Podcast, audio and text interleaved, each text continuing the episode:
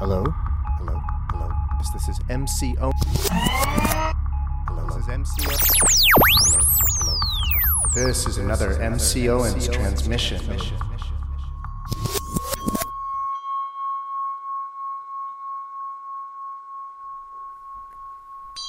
Okay. Uh, so this is our third night on the formless realms. And since there's a number of people that this is your first time here, as usual, I'm going to go kind of back over what we've covered already. Uh, I think that'll be helpful for just understanding tonight's topic. Um, uh, just to give it its, its uh, due credit. The topic tonight is um, uh, it's a, state of being or a, a level or a dimension of meditation. Um, we've been talking about these four dimensions or levels of meditation, and tonight is about the realm or the formless realm of nothingness, sometimes called infinite nothingness, no thingness. Last week it was infinite consciousness, and the week before that it was infinite space. So tonight what we're going to do is we're going to see how you move from space to consciousness to nothingness. That's what we're going to be doing tonight. All right. Uh, but it'll be helpful for those, um, especially if you, if this is all new to you. Uh, it might be helpful to start off with this: that what we're talking about is a, a you know, the problem in, in English is that we only have this one word, meditation. We have one word, and that word meditation actually kind of doesn't even apply to most of what we're doing. Actually, I say that because actually the English word meditation comes from this Latin word meditatio, which actually was a form of reading the Bible. It was a concentrated uh, meditation on the gospel. That's actually where our word meditation comes from. So when you know that, it's even weirder to describe what we just did for a half hour as meditation. But that's the common parlance of our day that that's called meditation. Um, in Sanskrit, you get all kinds of words. In, in Buddhism, you get all kinds of words for types of med- meditation, types of that. Right? And so, we're doing a type of meditation. We're doing a type of practice that's called jhana or dhyana. Depends. There's some language things going on here between lang- Pali language and Sanskrit language, but it's the same idea, same word, jhana. And what that word means is sort of tricky because we don't, again, we don't have English equivalents of these words. Dhyana is typically a calming exercise. That's the idea of it. Focused and calm. That's what we're talking about. And I wanted to start tonight with a few ideas. One of them is the, the it's this idea I'm going to probably come back to a lot. And it's this kind of it's something I I don't know if a lot of people talk about it, but it's this great mystery and it, it, it again, I'm going to bring it up. And what that mystery is is this. The idea of Buddhism, meditation in general, is that we have a lot on our mind. Like I said during the meditation, we have ideas from the past, stuff from earlier, today, from earlier this week, whatever, that's sort of on our mind. We have stuff in the future, plans, ideas, hopes, expectations, future. So we got the past and the future, and then there's the present, sort of dealing with all this stimuli. Oh my God, all these people. Oh my God, they're all looking at me. Right? So we got all this, this, past mind, future mind. So the idea is we have a lot on our mind, and that ultimately the volume, the, the sheer quantity of all of that is causing us suffering, or dukkha, dukkha as they say in, in, in Buddhism. It's all causing us anxiety and stress to actually have that much going on. Right? So you do something called jhana or dhyana, meditation. Focused attention, also sometimes called sati, or actually sati or mindfulness, is a technique to bring about dhyana, if you want to get technical. So this mindful concentration in order to bring about a less uh, dukkha, a less stress, anxiety filled mind. And it's kind of actually a simple equation. the more there is, the more stressful it is. The less, the less stressful it is. That is actually the equation. And their Buddhism will ultimately be advocating that if you could get that, the number of things on your mind down to zero, almost where we're going to go tonight, down to zero, that actually, that's the happiest place you could be, actually. but to the mind with all of this stuff on its mind, that seems a little boring, right? So I want to talk again tonight about how this how this works, and then ultimately we're going to try to get to this state of nothingness tonight. So the miraculous thing that I was talking about is that we have all these things in our mind, yet somehow, I don't know how, this is the miracle, folks.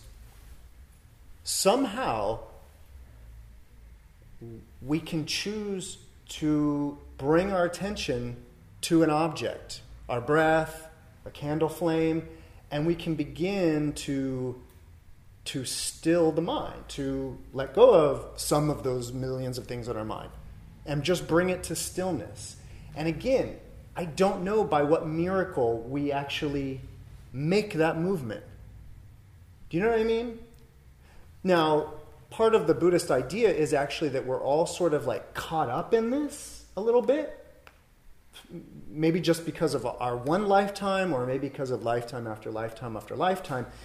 But the idea is that we're so kind of caught up in it, and with this uh, this uh, thinking thing, right? This all these ideas, that it's sort of like, oh, I'll think my way out of this, right? Give me give me a book to read, or give me some more. I'm going to think my way out of this this this problem, and so there's a way in which the samsara, as it's called, this cycle of suffering, there's a way in which it keeps reproducing itself all the time. That's not miraculous. that's just actually the sad truth of it all, is that that's what keeps happening. But again, there's something in us. In some traditions, they'll say it's our Buddha nature. In others, it's Buddha, uh, uh, bodhicitta. But you don't even need to give it a name. And in fact, tonight I don't want you to give it a name. And if you have a name for it, forget about it. Because I actually want you to really actually think about what's happening there when one decides, like, yeah, I'll do that. I'll, I'll put my attention on my breath and, and keep it there. You know what I mean? Like, I don't know how we do that. You know, and if there you know questions of will and free will and agency, all these things, especially in Buddhism, get very complicated. And so, but again, I don't even need to know why or how that it be is cool enough for me because I'm going to be talking about that movement. That movement that says, okay, yeah, billion things. No, no, no, one thing. Because here's how the dhyana works is that there's a variety of, of, of um, objects the breath, a candle flame, an image of the Buddha. There's various things. Um, there's actually lists of these things, sometimes 40 different things that sort of the Buddha supposedly approved as like these are good for concentration. M- meaning other things might be a little too complicated or crazy and they might not actually bring about that still mind. And so we're going to start with some basic stuff the breath, a candle flame, things like that, right? And so, again, if you weren't here the last uh, Dharma talks, it's that initial movement away from the cluttered mind of a million things towards the one thing. You, your choice. I use the breath because, like I said, it's like a travel kit. It's always there. So, the breath, and during the meditation, I kept sort of reminding you of two things. One, the goal is to try to keep your attention on your breath. Meaning that the tendency is to kind of be like, all right, I'm breathing. Wait, what was that? Oh, yeah, yeah. He said, he said, watch the breath. Okay, I'm breathing. Wait, what? And so the normal mode is that, that we get distracted. And, and it, especially to a mind that's maybe not really well meditated, that, that hasn't meditated a lot, that might be seem really boring to just focus on the one thing, right? But the idea is if you do that miraculous movement to the one thing, and then the goal is that for 30 minutes, 45 minutes, an hour, that's what you're thinking about. You're locked in. You haven't missed a single breath. You have been present for all of them. Right, so that was the first thing I was trying to encourage, and that is definitely sati, mindful awareness of the breath, and that will definitely bring about a dhyanic or jhanic state. Okay? But then I started introducing this other idea, which was because you, you can be with the breath all the time and be like, what, what's that guy's problem? Why, did that, why does that horn keep going off? You know what I mean? You can be present with the breath and be thinking about the past and the future and the horn outside and all these other things. So the first step of dhyana is this fixing it on something. And then the second step is this let go of all the other stuff. Let go of the past mind, future mind, even present mind, forget about the noises.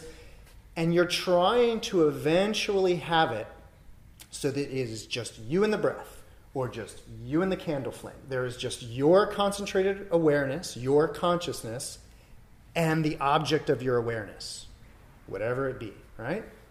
Everybody with me so far? Now, this Buddhist tradition is very old, of course, and so there, you know, this thing has splintered off and split off into so many different schools and sects and styles that the world of jhana or dhyana meditation has a lot of representatives with a lot of different um, techniques. And what I'm getting at is that in one sense, there's just dhyana, and it's about focused awareness on an object and eventually letting go of everything but that. Dhyana. But traditionally, this is divided into four stages, levels of dhyana. The idea that this jhanic state, this concentrated, calming state, kind of has four progressively deeper stages, right? And I, and I, because I've talked about this every other night, I'm not going to go into it in depth tonight, but the basic idea is that first jhanic level is, is basically about a real sense of, of kind of um, either feeling really, really, really good in your body or not feeling in your body at all. All right, so a real deep sense of either absolute comfort in the body, like really a deep sense of I don't want to go or be anywhere else. That's a good sign or indicator that you're in a jhanic state, that you don't want to go anywhere else, that you are feeling really good. And the first jhanic state, that first level, is said to be rapturous, joyful, like really, really feel like better than you've ever felt in your life, kind of. And there's sort of still a discursive thinking mind that is very aware wow, this is not like anything I've experienced before. This is great. Uh, because I'm going to reference it a little bit later, I wanted to also mention that this dhyana, this focused attention or awareness, is achievable in places other than meditation. And last week I brought or in or I introduced this idea of um, I used the example that I was playing a ping pong game, and that in the heat of this ping pong match, when my focused attention was on this tiny little white ball, and that there's a way in which, and this, this happened not too long ago, and I was teaching this class, and so there was a, I was in the ping pong game and I was like, oh, wow, this is a dhyana. I was like, wow, look at this. I'm totally kind of having an outer body experience. I'm so focused on this ping pong ball that I can almost kind of like feel it. Like it's, I'm so with it. And most importantly, there was nothing else in my con, not even my my opponent. I, I, actually felt so uh, like into this this kind of dhyana that it was just me and the white little ping pong ball. And of course, I, I was able to bat the little ping pong ball very well because there was nothing getting in the way. I was just so with it. It was like my hand was just moving automatically, right? So that would be like a jhana, and maybe even a dhyana. That type of flow state, again, where you're feeling a little out, outer body, but you're really on it. I mean, you're really focused, right? Again, I might, I might bring up the ping pong again later on, so that's why I wanted to mention it. After enough practice at this first jhana and this focus, and this is where, again, this splinters off. Does this happen after months, years? Does all this happen in one meditation sit? Don't worry about that. But the idea is that with enough practice, concentrated awareness on your object, out of the first jhana, you can go deeper into the second jhana, which is a little less joyful. It's just sort of more content, but still with a discursive mind thinking, hey, this is really nice. Not quite as nice as that first jhana, though. No, I'm just kidding. But it's discursive, but not as joyful as that first.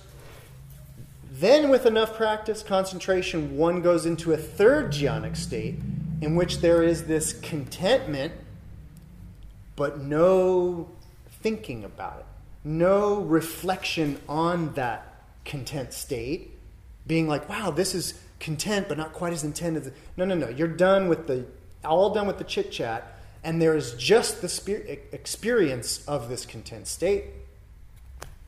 And then the, this fourth jhanic state called upeksha, equanimity. This is where things start to get a little hard to describe. Because the idea is, is that, and this is always a little easier if it's been an object that you've been focused, it's easier for me to explain to you. If it's been an object, and so imagine I've been focusing on the bowl here in front of me, and through this fixed attention on just the bowl, and by letting go of everything else, I come into this first jhana via the bowl, right? That my fixed attention on the bowl is what's brought this about, right? So now I'm all joyful and I'm thinking, wow, this is really amazing. And then I move into this content second jhana and think, wow, this is this this is truly really amazing. Third jhanic state where I'm just experiencing this contentment. And then this fourth jhana where essentially there's kind of a blurring or even a merging with the object. So in the previous three, there was still me and the thing I was meditating. There was a meditator and there was the object of meditation. In the fourth jhana, things start to get very blurry. That's where me and the ping, I'm, I'm the ping pong ball all of a sudden. And I'm like, whoa, whoa, where am I going? It's like really becoming a unified experience. Meaning, well, meaning a lot of things, but one thing in particular is that one's experience, conscious experience, in the fourth jhana, if not sooner, it sort of basically ceases to feel like it's happening between the ears and behind the eyes. Our normal experience is that somehow the seat of consciousness is back there, in there somehow. But through this jhana, there's actually kind of an expansion of that sense of self, a, a dissolution, kind of a blurring, until that widened sense of self engulfs the object. That's a fourth jhana, right? Yes.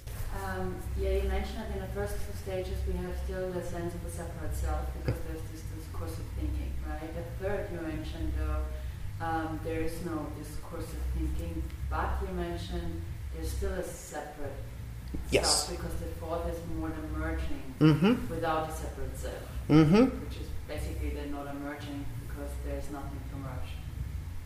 Yeah. Right? Mm-hmm. So in the third stage, um, according to this teaching, is there a sense of a separate self? Yes, in, in, in a way, because there's this there's this feeling of contentment that is you're sitting in, that one is sitting in, and it's being brought about by this thing that's in front of you. And in the, this third stage, the thing is still very there, and there's just this experience. But I think the key of, of it, though, is that there's not a an internal dialogue going on if that makes sense. It's like, you know, one can just sort of actually feel love, and then one can talk about it and say, oh, I love this person. That's discursive. it's explaining to you the love. And then there's just this the feeling. And that feeling has a possessor, right? A one who is is feeling in love, right? Does that make sense yeah, at all? fourth stage, there's no one who feels in love because there's there would still be the love if we're going to keep Yeah. going with that example there's still the love feeling but not being had by anybody it all starts to get very blurry and again i, I want to repeat this several times you know that buddhism is splintered and a lot of people will say oh no no no no no no no no during this you know it's all so i'm just pla painting this in broad strokes yes sir Is that also called in, I don't know, maybe in some schools like samadhi experience? We're getting to samadhis actually. Yeah. So the four stages that are next up are called the four formless jhanas, or sometimes they're called samadhis. yeah. And so maybe samadhis are just formless jhanas. Hey. Yes, sir. Before we move, um, Yeah. there's this meditation, the object in this kasina, are we still talking about the jhanas when we do kasina and then you the body or achieve the solution and then you have the awareness of that? Mm-hmm. Is this part of that same? Yeah, so when I, I, I, I've been trying, I haven't been doing a very good job, but I'm trying to limit the foreign terms. But was, those objects I was describing, that's a kashina. Now, traditionally, kashinas are specific, like these discs and all of that. But in general, kashinas are object, uh, that object, with again, certain schools saying, no, no, no, it's got to be disc and it can't be, oh, you know. But you're on, you, yes. Did you have one? You had one from what minute ago? Um, yeah, if, if you have discursive thought, and then you can just shut it off for like 20, 30 minutes at a time, and then like maybe bring it back in, Mm-hmm. take it off. Is that that's still two? Is in, in three are you kind of like Hmm. it's like is it like the option for discursive thought isn't even there? Yeah, I think on this, just on this note, and I do because it's such a sm- shorter amount of time on Friday nights. I, I want to get to the nothingness real quick, but um, I, I myself think that any kind of sharp lines between these things are not advisable. I see it as a kind of a spectrum, and it just sort of fades. If you, you know, you, you fade into non discursive thinking in the same way that it goes from a lot of discursive thinking down to some very, you know, the, I don't know about you all, but the thinking gets even slower. Even the discursive thinking, the little chattery, chatterbox mind, gets slower when I sit longer. Again, I don't know about all of you, but when I first sit down, it's like, and by the end, it's right.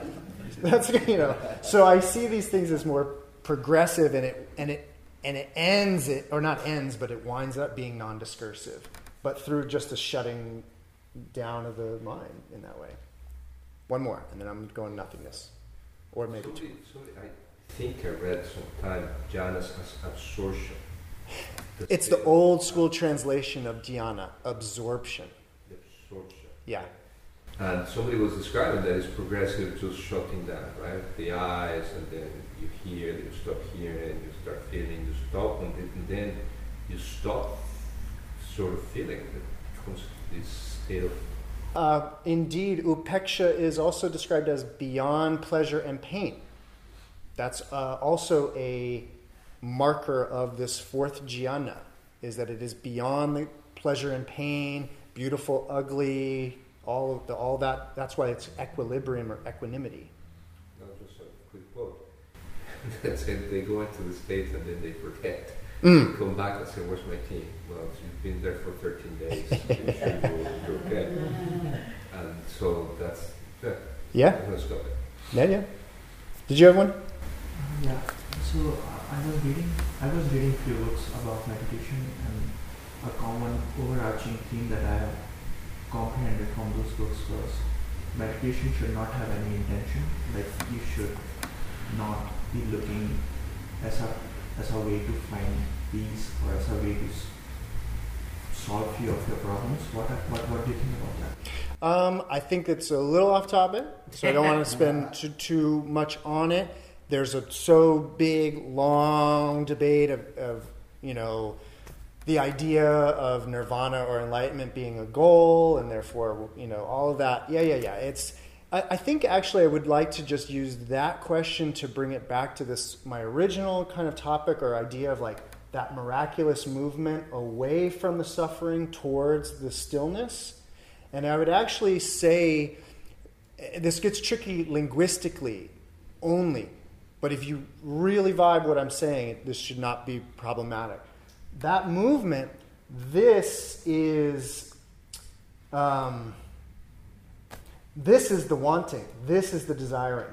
The, this world, all the thoughts, all the ideas. That's wanting and desiring. This miraculous movement I'm, I'm describing that moves towards stillness, I would, by definition, say it's not wanting to be still, not desiring, not, not. Because this is wanting and desiring. So, what we're talking about is some miraculous movement away from desire and attachment that isn't desire filled, that isn't desirous. It's actually the exact opposite of desirous. And eh, that's, again, it's not linguistic, or I didn't want to get it caught in the linguistic trap of, of wanting, desiring. Well, you said want, and therefore you want it. It's like, no, no, no. It's like, keep in mind this movement towards the stillness and concentration, and keep in mind that what it's moving away from is the wanting, is the desiring. Right? And if you do that, out of this, so this fourth jhana, this upeksha, equanimous state, brought about by my concentration on the object, in the same way that the object holding it, in the same way that I miraculously brought my attention away from this dazzling world of sights and objects and possessions and I've miraculously brought my attention just to the object of my meditation. And I've used that concentrated awareness and I've, you know, trained myself not to get distracted. I've trained my mind not to take in other stimuli. I've trained my mind just on the bowl. That leads to these jhanas, leading to this fourth jhana where there's a kind of a blurriness. And from, through, whatever, that concentration that moved from this to this goes deeper and eventually gives way to this realm of infinite space. This is what I did my whole first Dharma talk on, which is the idea of infinite space. And space, very quickly, because it, these things get like I will just get trapped into talking about space all night. and we'll never even get to consciousness, which is what we talked about last week, and we'll never get to nothingness, right? But the, the thing about this realm of infinite space is that I want to put it in this dhyana context because if you don't think about it in terms of dhyana, it's very easy to kind of maybe get carried away with astral projection type stuff. And it's like, oh, realm of infinite space. I'm an astronaut out in, in, in Venus and Jupiter. And I'm in, you know, there's like the word space in English has, oh, you know, outer space, conjures like black void, you know, all these ideas. And actually, and th- I need to do this because if we don't understand it, it just, the nothingness won't make as much sense, which is that the meditation that moved from the millions of objects to the bowl, there is a property to all objects, to all phenomena. There is a property to this world, and that property is called space. And space just means that there's space between things. So there's space between these two things, and that's what makes this, this, and that, that. If the space between these collapsed, this would become part of this. It would no longer be two separate objects, right? But I need some space, right? So I'm going to create space between these. So there is this property to all objects, which is that, and it's kind of related to this space, right? But it's not. It's not this space. It's actually a more conceptual thing. And what I mean by that is that all space is this akasha, is this idea of room, of that there be space for things, right? And again, if there weren't space, it would all be one. Like if, if there weren't space, this would all be one. But in our minds, we create space essentially, which is that our mind says, no, no, no, you're, you're you and you're you, and therefore there's space in between you because you're not you. Right? And if you were, if, there weren't space, then that would by definition mean you're the same thing. That's sort of part of the, uh, the, part of the problem of space, right? So space is this wild property of reality. It's everywhere, it's nowhere, it cannot be transported, it cannot, it's just, again, it, it it's just, it's what allows for things to be. And if one concentrates long enough in the dhyanic state through the four dhyanas, this bowl, that candle flame, your breath, whatever it is, the dimension of space that allows for it to be will be all that's left. That was one way to say it, but there's the idea is is that if you focus on any object long enough, it will give way to a certain vac- vacuousness in a way. And what this samadhi, what this first formless samadhi or formless jhana is, is a concentration. Again, we're doing dhyana, we're doing sati, we're doing mindful concentration on space. Like on space. It's like what we're thinking about, but I always have to remind us we're past the fourth jhana. So there's no you thinking about space. There is infinite space. The realm of infinite space, Akasha, right? Is everybody okay with that? Great. That, that helps.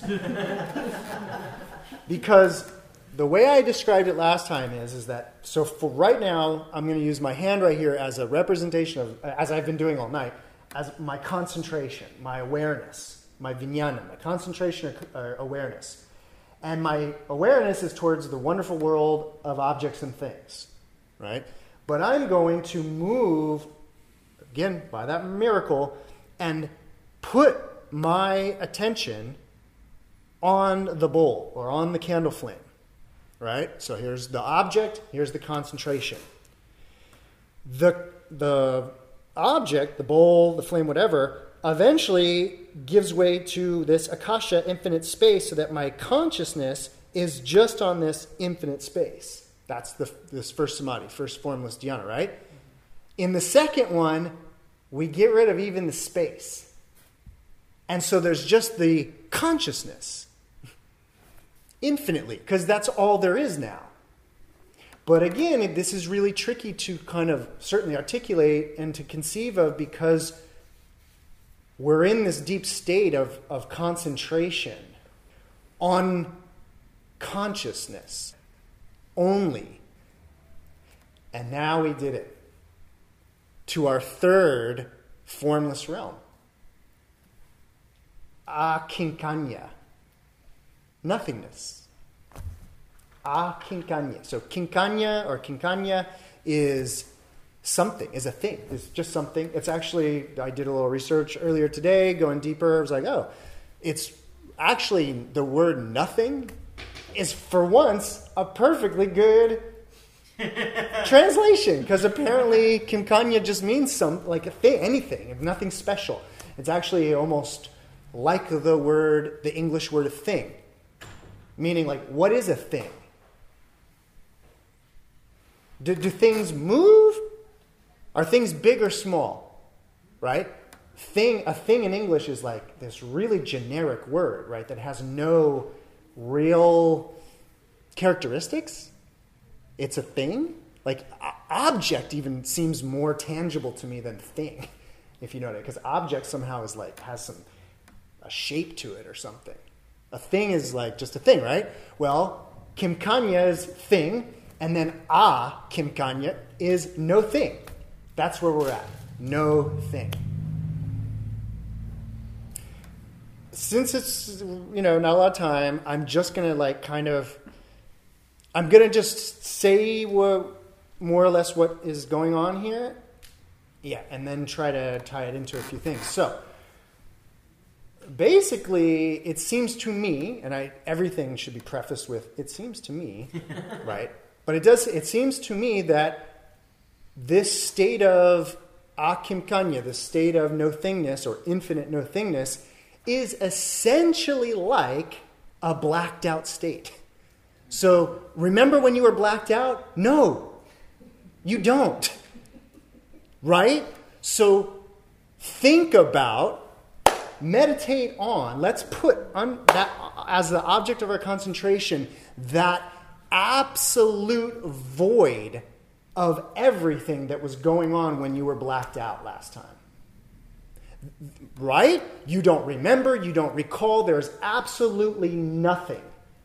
Absolutely nothing, right? That's this stage. Now, last week we were talking about, because of my ping pong, and then about like ideas of like runner's high and things like that. Part of the idea here is, is that during this meditation, in stage three, you basically black out effectively, but maintain some sort of uh, conscious awareness, but not because we left that we left consciousness behind in the second formless realm. We are in just nothingness. And again, if you want to meditate on nothingness, think about that blacked out moment. And I don't mean like try to really recall, I mean conceptually think about what I'm talking about. That that nothingness when you just were not conscious of anything and there was nobody or thing to be conscious of anything. Nothingness. It's crazy. It's crazy because it's nothing. And yet my mind can kind of touch it, right? Sort of, kind of. So, on the one hand, we're again, because if there was space and consciousness, and then I got rid of the space, and then I got rid of the consciousness. You see what happened there? You see what happened there? No. Right, right. That's the meditation now. The bowl that turned to space, the consciousness that was meditating on the bowl in the space, space went away, consciousness went away. Isn't that what happens when you black out? That consciousness goes away? So that's why I'm saying I don't think it's a, a, actually a bad analogy at all for us to reflect on, or even that even the bardo, the little mini bardo, when you fall asleep, but you're not start dreaming yet, and it's just you you just aren't aren't you aren't right. But I, we're not talking about blacking out. Okay? What we're talking about is actually being in such a deep meditative state that one is doing sati or mindful awareness. You're fixed, you're solid on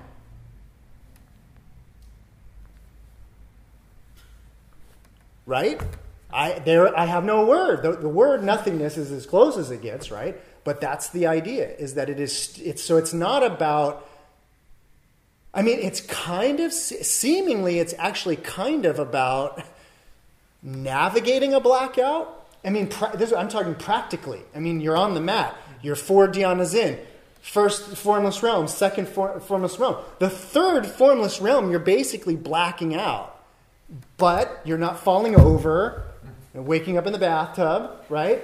You're actually still solid, but the the, the dhyana is on infinite nothingness. It is infinite nothingness. Now, there's a stage after this next week, by the way, that I'm not even going to try to crack, but I just want you to know this isn't the end.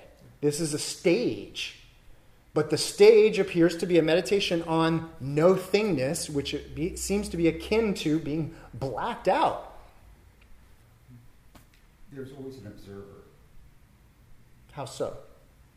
I mean, Ultimately, what do you mean? um, as far as you take this, there's there's always an observer, right? Are you free from this observer?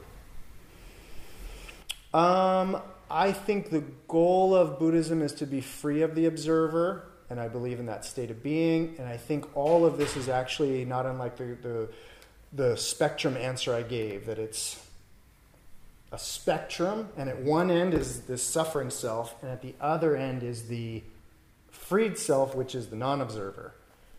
And there's all the gradations in between. Yeah? And I think part of the practice of these jhanic states and samadhis is sort of like having experiences of that, having experiences of the no observer, of having experiences uh, that are not owned in that way.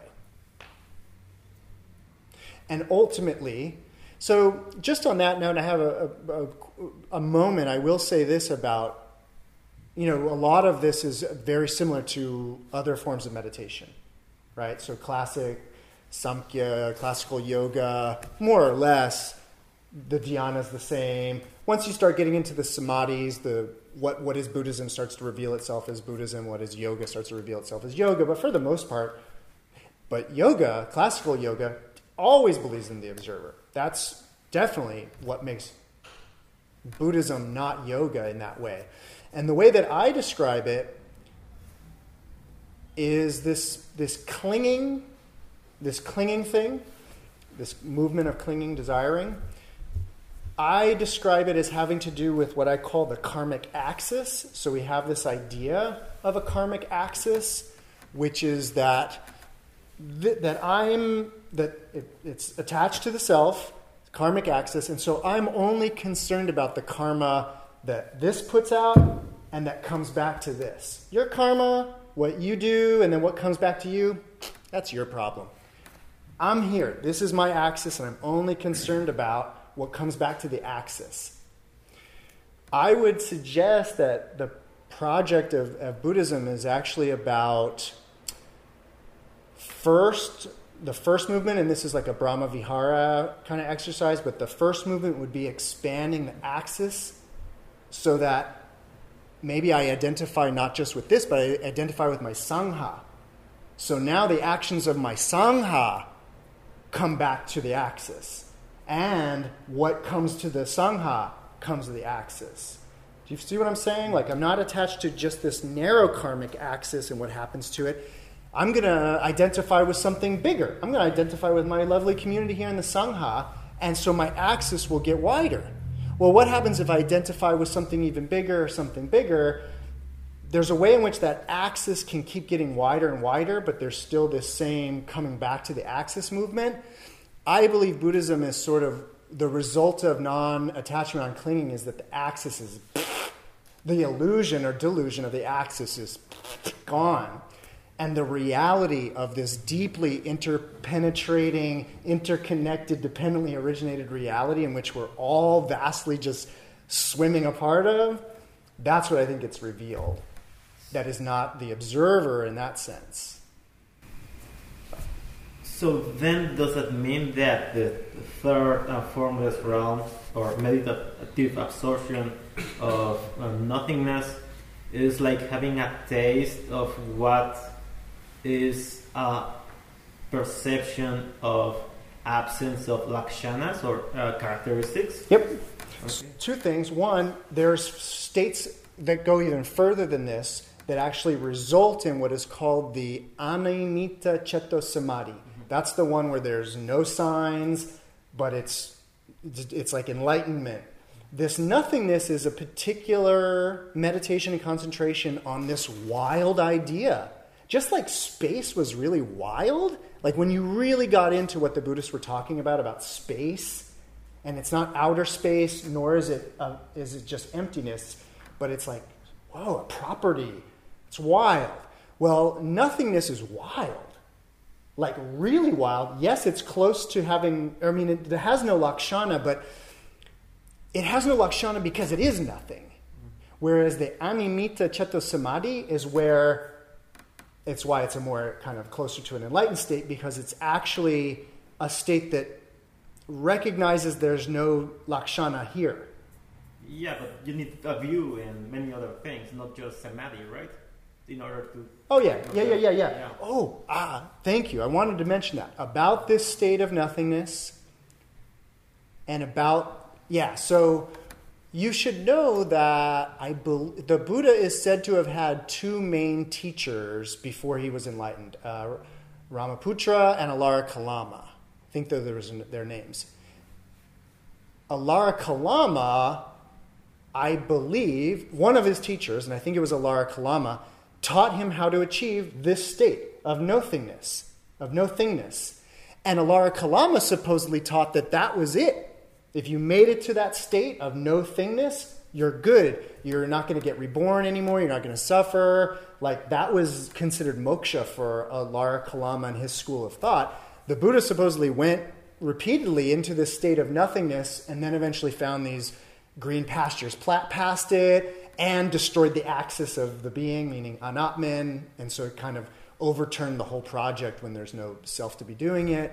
Um, but yeah, so the nothingness is this. Um, uh, originally, it was considered the end of meditation.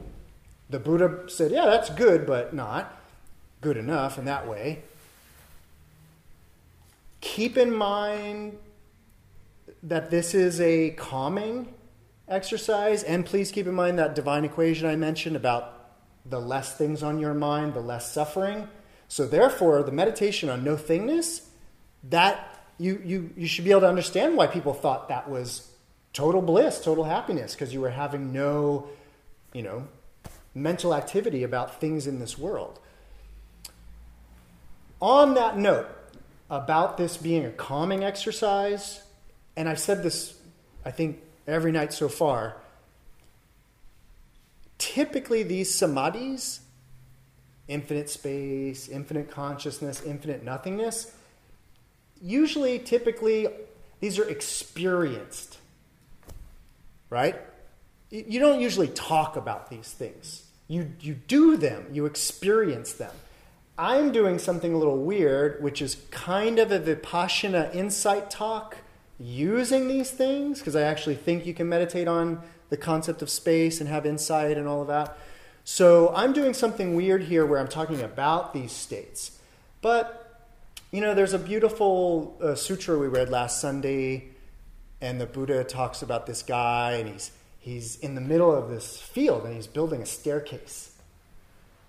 And he's banging away, and, and somebody comes up to him like, hey, this is great. Is your, pal- is your palace going to face this way, north and south, or is it going to be east and west? And he's like, I don't know, banging away. And then, like, is your palace like three stories, four stories? Guy's like, I don't know, just building my staircase. And the Buddha says to his, his, his, uh, his congregation there, he says, Don't you think that guy's silly if he's building this staircase but doesn't know where the house is going to be, what way it's going to face, how many stories it's going to be, and all of that, right? Versus this other guy he talks about, when he gets asked, he, he knows exactly how tall it's going to be, he knows exactly the way it's facing, and he's building this staircase for his palace. That example is this beautiful example of it being very helpful of knowing where you're going, even though we might not be doing it and getting there. Meaning, because I know there's heavy meditators in this room and in SFDC, there's people that are really heavy meditators.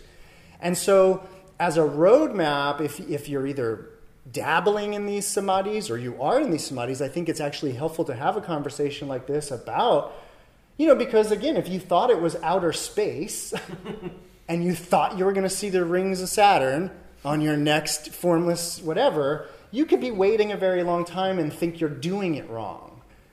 But if maybe somebody hipped you to this idea that they're talking about this property of nature or whatever, and that that you know. So I'm laying out this sort of roadmap in that way, and again, doing it in a kind of odd discursive manner. So yes, sir. What's the uh, the motion of like getting from um, consciousness on the object to that just from sorry the roadmap from like consciousness to nothingness? Yep. Like what's the what's that motion like? It's the same divine uh, uh, miracle that's why I started the talk with it. Actually, thanks for bringing it back to that seriously because it's what I wanted to say is that whatever that movement is, again, whatever that is, it's the one that keeps going. Right?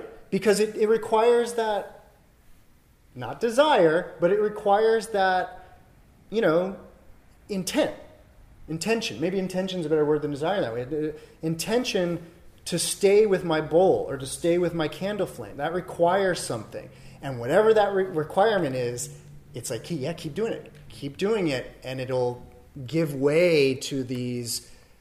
You know, and again, if you, you know, it's too late to get into it, but this idea of like space or whatever, I, again, it's what's underlying this to begin with.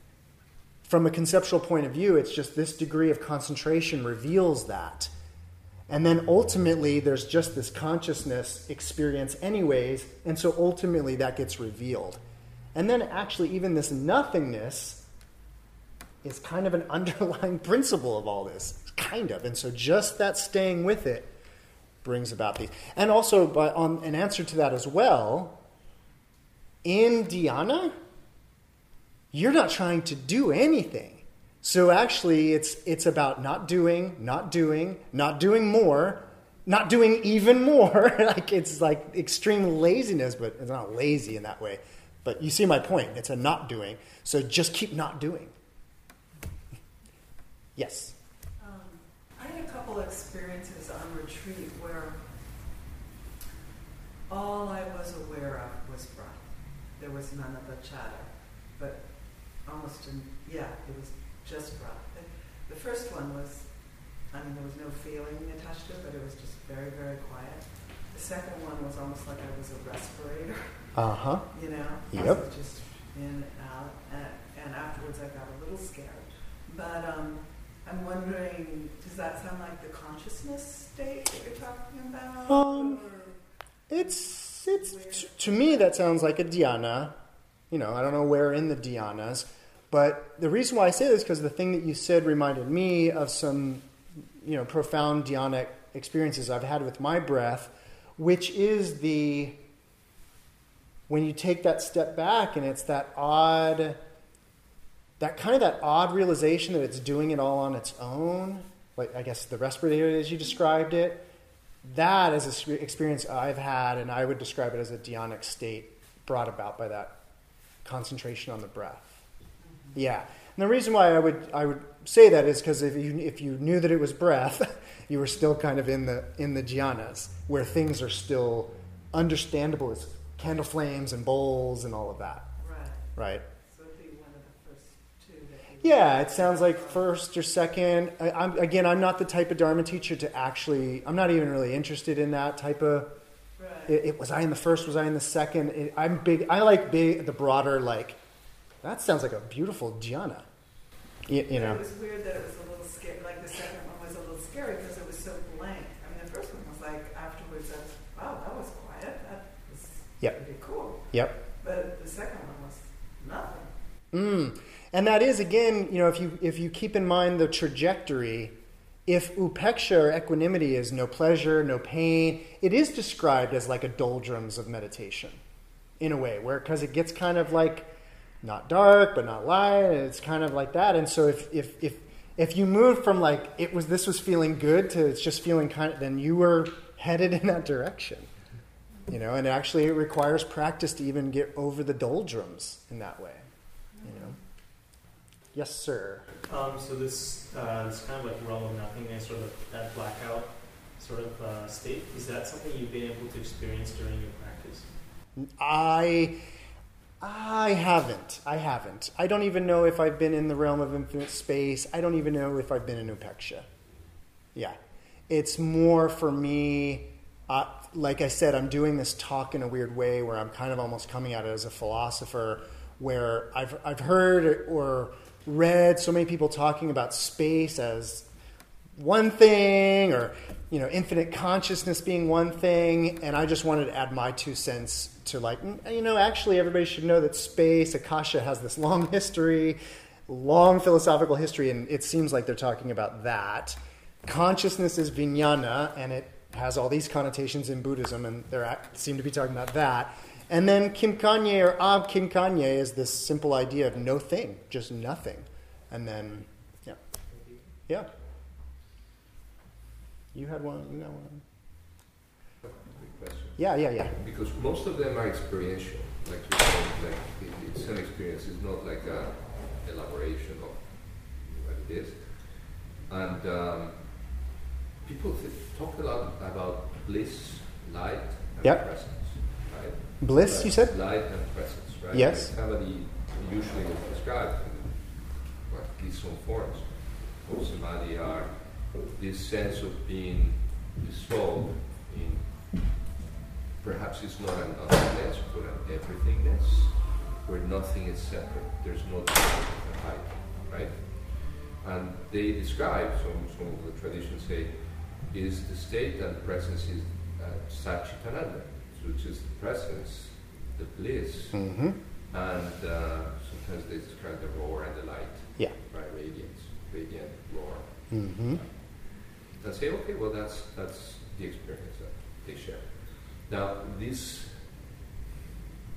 at some point, I think the first jhana, does it include the bliss and the light and presence already? We're talking about this experience that gets then kind of stripped out of light or stripped out of radiance or stripped out of bliss Hmm. until it becomes this nothingness, or is this prior because there's a still a, a sense of awareness. You haven't dissolved your consciousness into. There's you haven't gone through dissolution, perhaps. Mm-hmm. You're still aware, and you you think that there's something else. Hmm. I don't. I do not. I don't have an answer. And neither do I. Neither do I. Again, yeah, yeah, yeah. Yeah. All right, everybody. Thank you so much for. Oh, my pleasure. And I'll be back. Uh, I'm here on Sunday, and I'm actually going to do a.